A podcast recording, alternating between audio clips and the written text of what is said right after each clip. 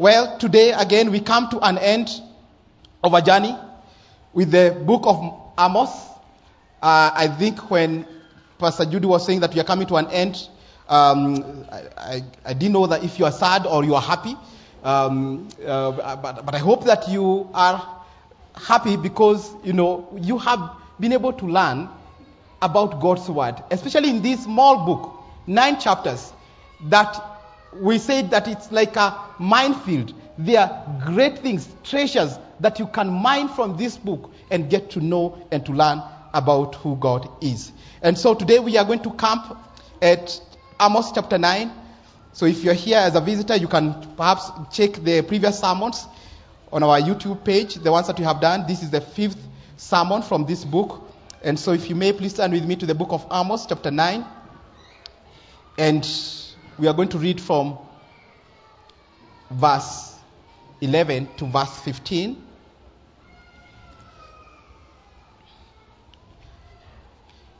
If you are looking for it, it's in the Old Testament. It is book number. It's book number 30. Book number 30. You will go there. So if you see anything like Akina Paul, Paul written the stories, look, you are in the wrong place.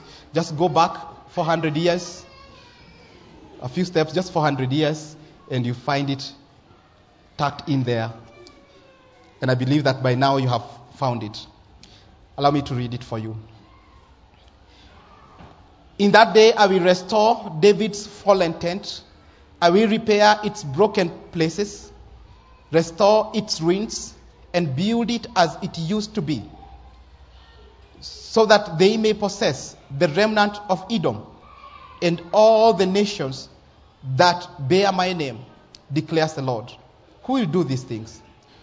The days are coming, declares the Lord, when the reaper will be overtaken by the, by the plowman, and the planter by the one treading grapes.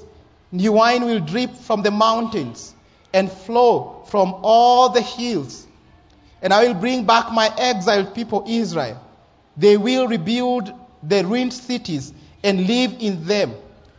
They will plant vineyards and drink their wine. They will make gardens and eat their fruit. And Israel in their own land, never again to be uprooted from the land I have given them, says the Lord your God. And that's the word of the Lord. Right, allow me to invite us just to, to a time of prayer before we interact deeply with God's word. Lord, we thank you for your word is always true and timeless. It is powerful and it is living. Yet you appointed weak lips like mine, O Lord, to bring forth your word. I acknowledge my place like an arranger of wood on an altar, waiting for you to bring your consuming fire. I pray, O God, that you will send the Holy Spirit, who is our wonderful counselor, to understand these things that we are learning today. But also, and more importantly, make your word very, very personal to us and relevant to all these brothers and sisters in their unique situations today. We thank you and we honor you and we bless you. In Jesus' name we do pray. Amen and amen. For those who have been with us here and you have tracked with us this story or this book, in the last seven chapters that we have read, and today we are going to check on the eighth and the ninth chapter, you will agree with me that the words that we have just read are uh, pretty much unexpected from what we have been learning about God, especially in the book of Amos.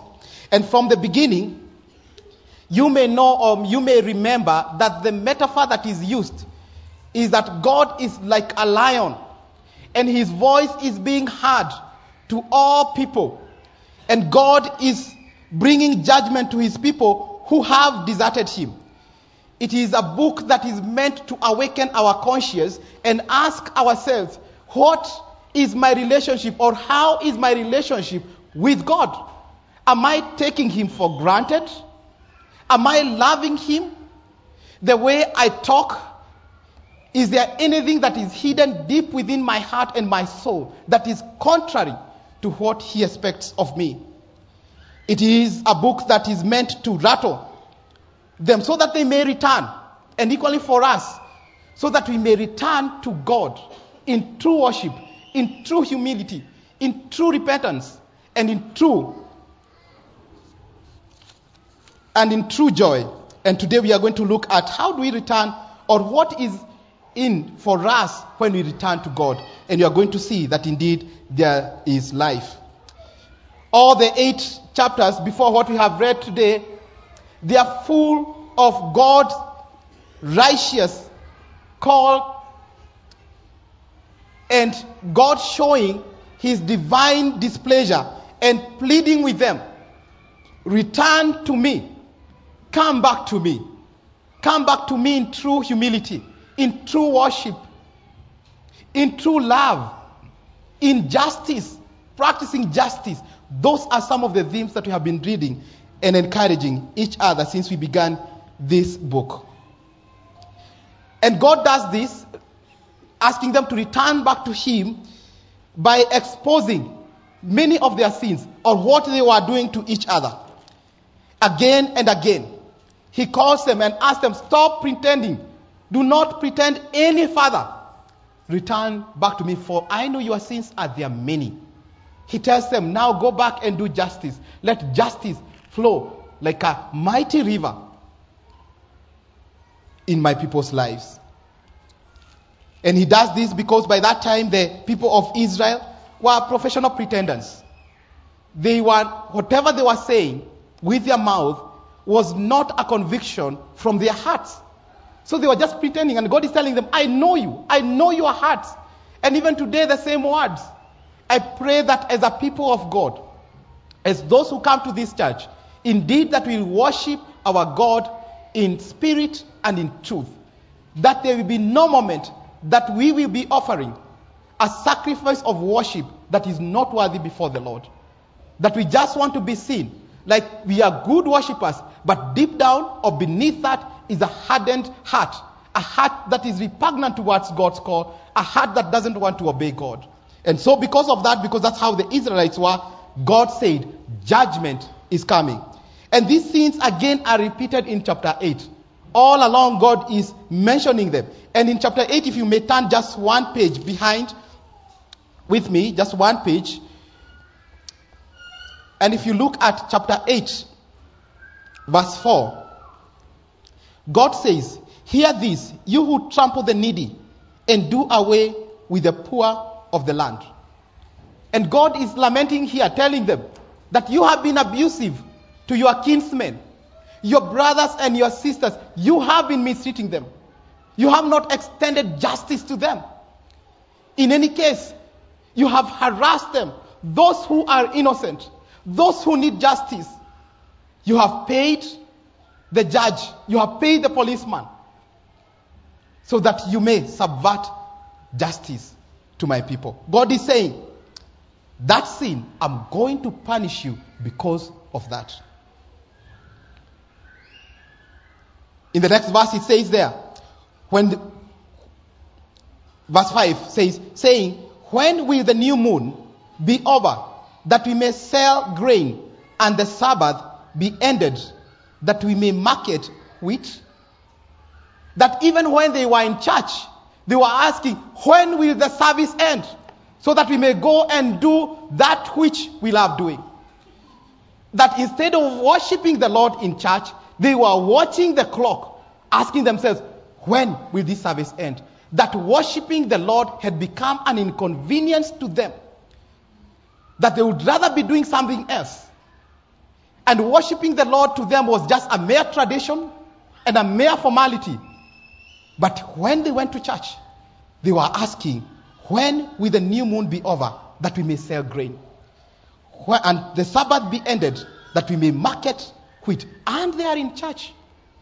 They are pretending to be worshiping the Lord, but they are thinking about other things.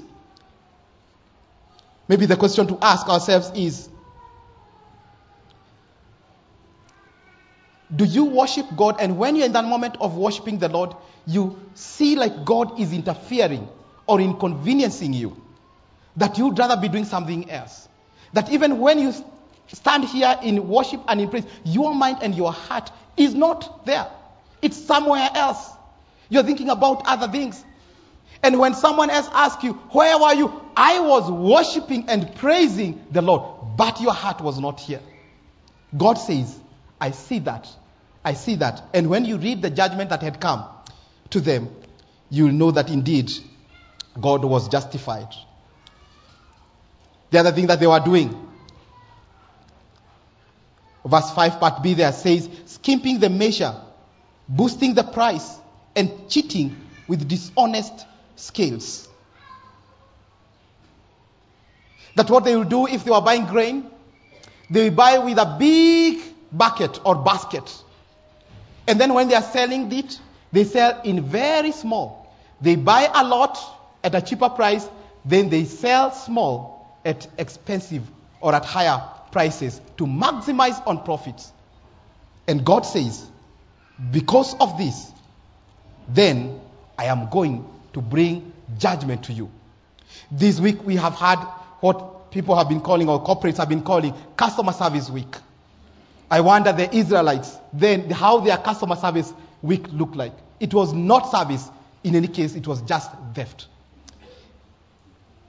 In verse 6 there, the Bible says, buying the poor with silver and the needy for a pair of sandals, selling even the sweepings with the wheat. And we see here that also the people, to the children of Israel, people was, were just commodities. Every person had a price tag. I don't know if you have been shocked by the many murders that we are witnessing today. You read the newspapers every day, someone has been killed. Young men, young women. People are killing each other because they have uh, placed a price tag on their forehead. And the dignity of the human race has been lost because to them, to us, people are just mere properties. They are mere commodities. And you can get anyone that you need at the highest price. Mothers in the labor world, they have to take care of their children because their babies can be stolen. Even by the ones who are helping them deliver the children. And those children can be sold to others. God says in verse 7 The Lord has sworn by the pride of Jacob, I will never forget anything they have done. And so when God is bringing justice, it is because the Lord has said, I will never forget. I have seen it. That you thought you're doing it to someone else, you thought that you're hurting someone else, you are hurting the very heart of God. And God says, I will bring my justice to them, and I will punish and I will punish them because of that. Friends, the people of Israel, they lacked the distinct feature of the people of God, and that is loyalty, fidelity, and faithfulness towards God. So, God's judgment, as much as it was grim, it was deserved to the people of Israel. And then Moses, or Amos, sorry, described the punishment that now is going to come. In the previous chapters, Amos is telling them, This is what will happen. The Lord is saying, Return to me, or judgment is going to come. And last week we saw that now God shows Amos what is going to happen to the children of Israel. And in this verse here, if you may read with me, chapter 8, verse 10, it says this I will turn your religious feast into mourning, and all your singing into weeping. I will make all of you wear sackcloth and shave your heads. I make that time like mourning for an only son, and the end of it like a bitter day. God has said, a time will come when you will only meet with anguish, pain, and grief. In verse 11, another judgment or punishment. The days are coming, declares the, the sovereign Lord, when I will send a famine through the land, not a famine of food or a thirst for water, but a famine of hearing the words of the Lord. Men will stagger from sea to sea and wander from north to east, searching for the word of the Lord, but they will not find it. God is saying that because you took the divine voice, you took it for granted, all these words that I have brought to you through my servant Amos, you have taken them for granted. A time will come, and you will try and you look for this word, and you never find it. And to these Israelites, perhaps they could remember what God had said in the book of Deuteronomy that man does not live by bread alone, but by every word that comes from the mouth of God. Then it says there in that day, verse 13, the lovely young women and strong men will faint because of thirst. They who swear by the shame of Samaria, or say, As surely as your God lives, O Dan, or as surely as the God of Beersheba lives, they will fall, never to rise again. Those who have forgotten me, the true and living God, and they have gone to Beersheba, they have gone to Bethel to worship other gods, other foreign gods, images that have hands but can, hands that cannot move. They have eyes that cannot blink. They have a mouth that cannot speak. They have a head without a brain. Those ones that you have gone to worship, I will bring death. So you can imagine the punishment that comes to these ones. A moment of great pain and anguish. A great moment of despair and hunger for God's word. A moment of death because of the things that they have done to each other. Friends, let us not take lightly when we hurt or we speak ill of each other. When we take the moment to hurt the other person, God sees that. When we manipulate, when we steal, when we lie, when we kill, God sees that, and God has said, I will never forget. But God is telling them, if you turn to me, I am going to change the story. All will not be lost. But if you don't do that, my judgment will be complete, it will be comprehensive, and it will be constant because God says in chapter 9 somewhere there he says, I will fix, in verse 4, I will fix my eyes upon them for evil and not for good. That you're not going to run away from the judgment of God. My judgment will be comprehensive and it will be constant and it will be complete. Friends, no one can hide from the judgment of God. But thanks be to God. Because the zeal that God pursues us to judge us, what we have read from verse 11 of chapter 9 is that also God pursues us with his mercies. He pursues us with his judgment, but pursues us as well with his mercies. And the lovers of history will know that history is, a, is replete with stories of how the Assyrians came and they took over the land of Israel. And the people of Israel went through this. They fell by the sword. Their land was taken, and they went to another place where they would never be able to worship God. In verse 8, part B says there, Yet I will not totally destroy the house of Jacob. And that's the glimmer of hope that we have. Very, very small. A small light that gives us hope. So that we may not be in despair as we read this book of Amos. That yet I will not totally destroy the house of Jacob. And I was asking myself, who are these people that were spared? And I thought maybe it's a people who are loving God in the land of Israel. These are the people, just a handful of people, who are pursuing God who are trying perhaps to correct the others. But there were so few.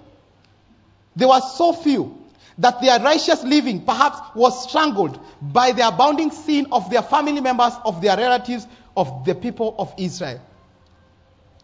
And so, as the judgment of God came, they found themselves at the center of a crossfire of judgment.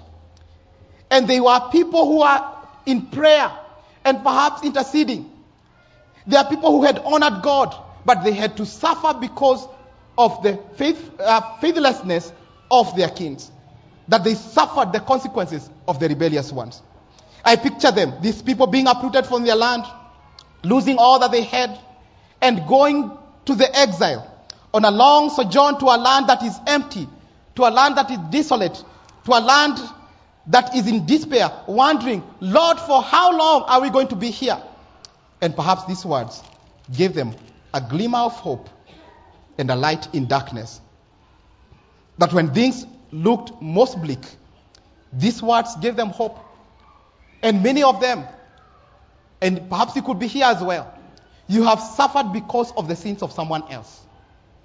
Someone else has done something that has cost you, has caused a relationship, and you never participated there with them. And you feel, God, why am I going through this? For the sins and rebellion of someone else.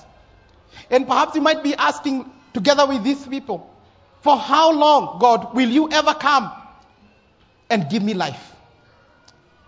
Such were the people of Israel, who God says, Yet I will not totally destroy the house of Jacob. And I think the usage of the word Jacob there instead of Israel is just to show how few these people were. Only a handful. Perhaps just a few people, countable. God is going to spare them. And perhaps these words of Amos chapter 9 give them hope that when they were carried to exile, all they had was a message of restoration. That God one day will make them to return to their land and live. And you're going to see that, how it goes. And so after a long exile, they will again know the joy that comes from the Lord. They won't be scattered and separated. They'll be able to come to the full joy of the Lord. And perhaps they knew that it's not going to end like this. There is hope. And even for you, brothers and sisters, today, I want to remind you that there is hope. It won't end the way it is now. Like the people of Israel who are on exile. Even for us as Christians, we know that we are on an exile. We are living in exile. We know where our true home is. Where Jesus says in the book of John, chapter 14, that he has gone to prepare a place. And there we never be separated from him. There we never be scattered. There the hand of sin will no longer reach us, or even death, or pain, or despair. We'll be together with our Lord Jesus Christ. We must, we must live as Christians knowing that we are a people on a journey. We are a people in exile as well. These are the people who would suffer the consequences and the rebellion of others. And despite all these calamities that have come their way, there was hope of restoration. And this is the hope that we find in the last verses of the book of Amos. And I pray that they are going, there are moments to sustain us in moments of great adversity to know that our restoration is going to come. It is the same hope that should sustain you as believers. That all scattered people, one day, they will return from the exile and they will be able to live in the presence of their Lord. If you feel like you have been so far away from God, my encouragement today is this return and live. And you are going to see what these words look like. These words that we have read here, they are, I see that is a picture of divine grace as well as a picture of a glorious future. It is a picture of a divine promise that I hope for you as a believer that it can strengthen your faith today. It can sustain your joy today. And it can supply that living hope that never fails. And for you, if you have not come to terms, or if you do not know this God who promises these great things, that you will question yourself and ask yourself, why can I not commit to this gracious God, this gracious King? We are going to look at it in three ways that there is a time for a glorious reign, that there is a time for a global gathering that we'll see when God restores, and that also, finally, there is a gracious restoration that comes from God. Let us see how this glorious reign of God looks like. And the words that starts in verse 11 In that day I will restore David's fallen tent, and I will repair its broken places, and restore its ruins, and build it as it used to be. And you well know that King David was a very good man. And God Himself gave him a commentary that he is a man after God's own heart. And God had promised in the book of Second Samuel that the kingdom or future kings will come from his lineage. And God, who is always true to his promises, had said that one day a king will come from your lineage, one who will be able to rule forever. And Amos, in this case, is saying that a king is coming through the lineage of David to repair everything that has been broken. The broken booths. That's what it says there. Broken places and restore its ruins. Actually, when you look at the original word there, that broken places there, the word means something that is rude to look at. I don't know if you have ever looked at something and all that you get is rudeness, hopelessness. And it says there, God says, that in that day I will restore David's fallen tent and I will repair broken places. And this is an initiative of God. God is the one who will do this. Our work is to trust His word. God is the one who is saying, I will restore, I will rebuild, I will repair as it used to be. And friends, that's why our hope is that when this great king comes, there will be lasting blessings and restorations that comes from him. And King Jesus, he is a king, unlike Jeroboam, who only ruled for a moment. Jeroboam the second, who took away the harvest. The one that we have now is a king who gives himself to us. That he reigns now. And one day when this exile is over, our faith shall be turned to sight when we see him face to face. And the reason why we shall see him is because he is a gracious king. And on this gracious reign, he has redeemed us as his people. The judgment had come to the people of Israel. If you look with me, the, the, the, the judgment that I've just read, that there will be anguish, there will be, they will no longer hear the word of God, and there will be death. And this came to the people of Israel, and it was a partial judgment. But for us Christians, we know that we are not going to taste this judgment because of something that Christ did. For them, it says that I will make that time like mourning for an only son. But for us, we know that someone else stood in the gap for us. Someone else stood in the gap for us. The punishment that was for us, someone else stood in there. And on that Good Friday, when the Bible says there in verse 9 of chapter 8, I'll make the sun go down at noon and darken the earth in broad daylight. I will make that time like mourning for an only son and the end of it like a bitter day. I think this was reenacted during the Good Friday. When Christ was crucified on that cross for you and me and for our sins, that the earth was became dark in broad daylight. And God, He Himself, mourned for His only Son. And the end of it, that Good Friday, it had nothing good with it. Nothing good. Nothing worth celebrating.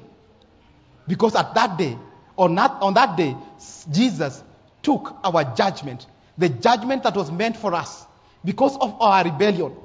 And now when God looks at us, he says, I'm going to rebuild. I am going to restore. I am going to repair the broken places. But not because of your own righteousness, but because of the righteousness of Christ and what Christ has done. And so for us, if we believe in this Jesus Christ, and if we live for Him, and if we return to Him, then we have a glorious future. We have a glorious moment because we know that we never be in a moment of anguish of pain, of loss, that we never come to a place that we don't hear God's word. And secondly, verse 12 of verse chapter 9 says, So that they may possess the remnant of Edom and all the nations that bear my name, declares the Lord, who will do these things. That in this reign, that there is a global gathering of people. That when God restores, the restoration will not only be to, to the people of Israel, but to all the people, to all the nations that bear God's name. Those ones who have come to trust the name of our Lord Jesus Christ. That there is hope for them, friends. And perhaps the inclusion here of Edom might have struck the people of Israel because Edomites were their enemies. They always fought at all times. And so, them seeing it here, that the enemies of the people of God, even for them, if they repent, that they are going also to be restored and to be accepted in the presence of God. And finally, that there is a gracious restoration. Verse 13 and verse 14 says this The days are coming, declares the Lord, when the reaper will be overtaken by the plowman and the planter by the one treading grapes. That new wine will drip from the mountains and flow from all the hills. I bring back my exiled people. They will rebuild the ruined cities and live in them. They will plant vineyards and drink their wine. They will make gardens and eat their fruit.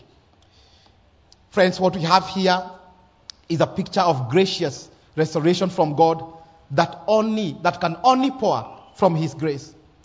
I grew up in the village and we used to plant and to farm. And for me, this image here struck me because I know that there, is, there are months in between planting and harvesting. You have to till the land and then you plant and then you till the land. You take care of the, of the plants until they reach that maturity age and then you can harvest. And sometimes you'll plant and nothing comes out of it. And so, God here is saying that this, I'm going to bring incredible blessings. That by the time one is planting, the harvesters are coming. By the time you're harvesting, the ones who are plowing the land are behind you to plant because the harvest is plenty. And the creation is yielding so much because God has restored everything. And because of that, the people will stay and live in the cities, restored cities, and in their quiet vineyards with no striving, no or, or, or any kind of scarcity. I know many of you are looking there and asking God, why can't you, why can't the new wine drip from the mountains? You know, why can't this happen now? You know, and drink their wines. You are reading those words there and asking, and your mind takes you somewhere else. Come back, because wine here means that God is going to do something new. God is going to bring you to a moment of great joy and celebrations. That's what it says. The people who have gone to exile, those who feel like the hand of God is heavy upon them, those who have trusted in the Lord, but they have to live through the consequences or the sins of others, those ones, God says, I'm going to restore. And there will be plenty of harvest. That the time of planting and the time of harvest, there will be no difference. All the times, whatever you do, whatever you touch, it will bear much fruit. Friends, a day is coming when God shall reverse the curse of sin for his chosen people. But the reality is, we live in days that are far cry from what has been described here. And perhaps some of you are here today, believers, but you're here and you're deeply sad. You see others laughing and enjoying, and you wonder, God, when will I ever smile? You are drained by the challenges at home and at work. You are overwhelmed with endless responsibilities. You are tired and you lack sleep. And these words cannot make sense because you feel like God is pursuing you with judgment. I want to remind you turn back to God and you'll experience the God who you feel like is judging you is pursuing you with his mercies and with his love. The same way that the people of Israel couldn't escape the judgment of God. God says that my eyes will be focused on them. Here, what we read here is that God now is saying, You will not escape my grace. You will not e- escape my mercies. You will not escape that. And a time is coming. Some of you are grappling with a deep sorrow or grief at the moment following the loss of a loved one. You haven't healed. Some of you are living with the reality of death striking. You have someone that you don't know if they are going to recover. Perhaps you are worried about your aging parents. Some of you have to contend with dark nights with depression. Some of you are ashamed of a failed venture and disappointments from friends. You did or you invested somewhere and you're wondering, all that money, it went down the drain and you can't even stand before people. Some of you are damaged uh, spiritually and emotionally by your failures and missed opportunities. You are full of regret. You are discouraged that your efforts don't birth any desired outcome. That you are fighting frustrations. And some of you are also discouraged by what is happening in your home. Siblings not sitting together to chat about anything. Spouses cannot, cannot agree on anything or on any matter. Marriage isn't working. Helplessness in your singleness. Some are even unable to provide for their children, and they are right here today. And some of you are on the verge of giving up. Like the children of Israel. Let these words encourage you that a time will come. There is a time that is, that is coming that God will be able to restore everything and will repair all the ruined cities.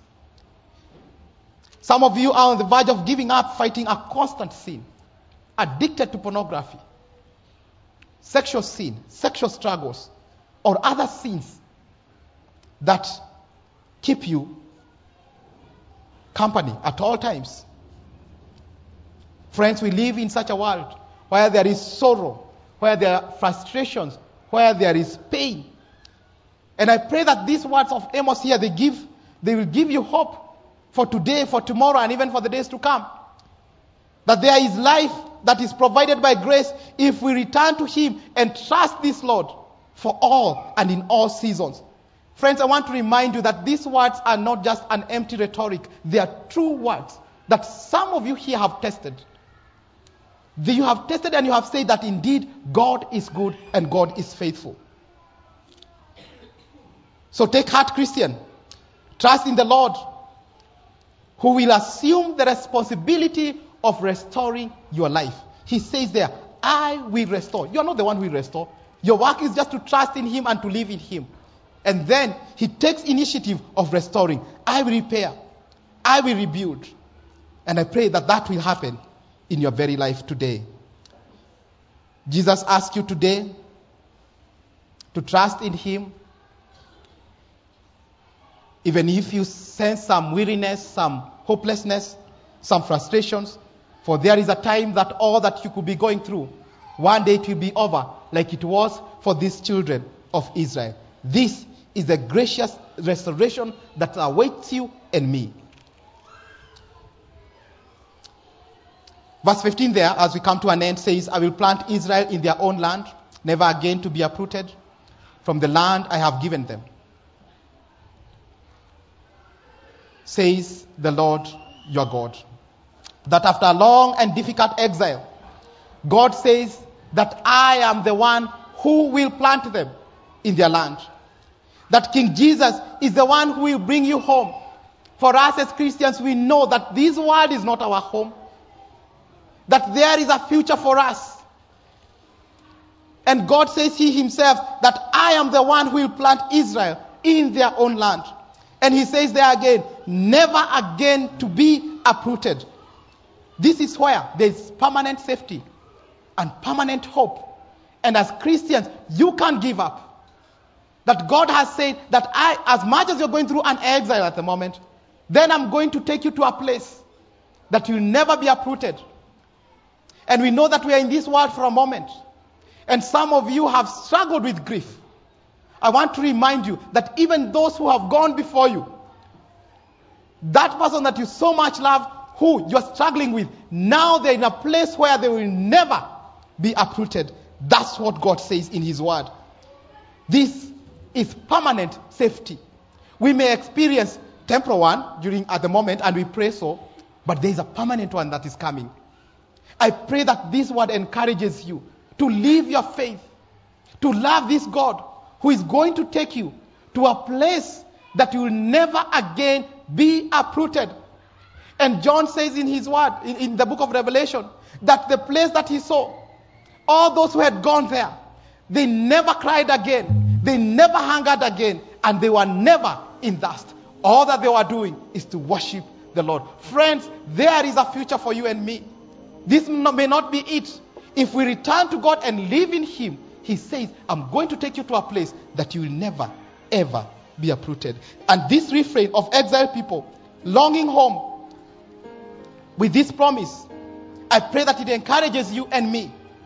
That though in this life you may experience sorrow and grief and loss and mistreatment, have hope that one day this will be over and God, He Himself, will take us home. And in case you doubt this promise of God, in case you doubt it, in case you do not believe it, God reminds them that I am the one who will do this. I, the Lord, will do this. And this promise is signed by God. He says there, the last words in the book of Amos says, says the Lord, you are God. It's not Philip who is saying this. It's your God whom you believe in, who will restore, who will rebuild, will give you a permanent residence if you believe and if you keep trusting in Him. Friends, true faith is marked by confidence that God is the one who will do it. No one else. Not your spouse, not your child. God Himself will do it. And these are the words that gave those people who felt mistreated, who felt like the judgment of God was so heavy on them. This is the word that encouraged them. May these words encourage you as you return to God, so that you may not only experience joy in this world, but so that you may experience life and true life in Him. And I pray as you have read through the book of Amos that indeed now you are going to return to God and indeed have life. Friends, pursue the love of God by returning to Him, and there you will experience hope and life. Allow me to invite the music team to come so that we may sing that song that we sang earlier, which I felt like it was very, very timely for you and me to proclaim this faith and this trust before our Lord and our Savior. Allow me to invite all of us to stand, and then after that, we are going to say a word of prayer together.